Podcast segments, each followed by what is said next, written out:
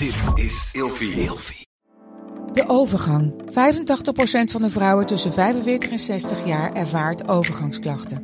Klachten die kunnen leiden tot een verkeerde diagnose of langdurige arbeidsongeschiktheid. Wat kun je doen als je overgangsklachten ervaart? Hoe maak je dit bespreekbaar op je werk? En als jouw medewerker bij jou komt, wat kun je als werkgever dan doen? Sector Instituut Transport en Logistiek heeft een kennisplatform ontwikkeld waar jij terecht kunt voor tips en adviezen. Wil je hier meer over weten? Kijk dan eens op stl.nl/slash overgang. Slapen jij en je partner al jaren in hetzelfde bed en wordt het tijd dat je de onderdelen van het bed moet vervangen? Dit is het perfecte moment om je gehele bed te vernieuwen. Je krijgt namelijk extra korting bovenop de lopende kortingen bij Emma Sleep met de code RELATIEVRAGEN in hoofdletters. Dus ga snel naar emmasleep.nl en bestel jouw bed.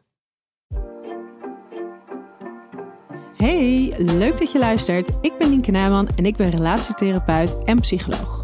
Je kunt me kennen van mijn podcast Seks, Relaties en Liefdes of van mijn boek De Relatie APK. Vandaag beantwoord ik de volgende relatievraag. Ik heb het nodig dat mijn partner zich kwetsbaarder opstelt. Maar hoe doe ik dat? Als jij het nodig hebt dat jouw partner zich kwetsbaar opstelt, nou, dan is er in principe maar één ding wat jij kan doen. En dat gaat namelijk over het creëren van een veilige omgeving. Dat zodra je partner zich kwetsbaar opstelt, dat je daar geen misbruik van maakt. Sterker nog, dat je het beloont wellicht ook met een stukje kwetsbaarheid van jezelf. Maar wat ik me kan voorstellen is dat je graag wil dat je partner zich kwetsbaar opstelt en dat je wil weten hoe hij of zij dat kan doen. Nou, daarbij gaat kwetsbaarheid heel erg over het tonen van stukjes van jezelf. Nou, kwetsbaarheid associëren we vaak met ehm, zwakte, met uh, daadwerkelijk dusdanig kwetsbaar zijn dat de ander jou kan kwetsen, dat de ander misbruik van jou kan maken. Terwijl kwetsbaarheid niets anders is dan juist in je kracht gaan staan en elk stukje van jouzelf daarin mogen omarmen en mogen tonen. Kwetsbaarheid is daarin nodig om verbinding te maken met de ander. Dus het feit dat jij het nodig hebt dat je partner zich kwetsbaarder opstelt, ja, dat is niet meer dan logisch. Want als dat niet gebeurt, dan zal het je dus niet lukken of in veel mindere mate lukken om die verbinding aan te gaan. En juist die verbinding, dat maakt dat je dat gevoel van intimiteit hebt samen. Dus wil jij zorgen dat jouw partner zich kwetsbaarder opstelt? Hetgeen wat jij daarin kan doen, is dus een veilige omgeving bieden dat de ander zich ook daadwerkelijk kwetsbaarder op kan stellen.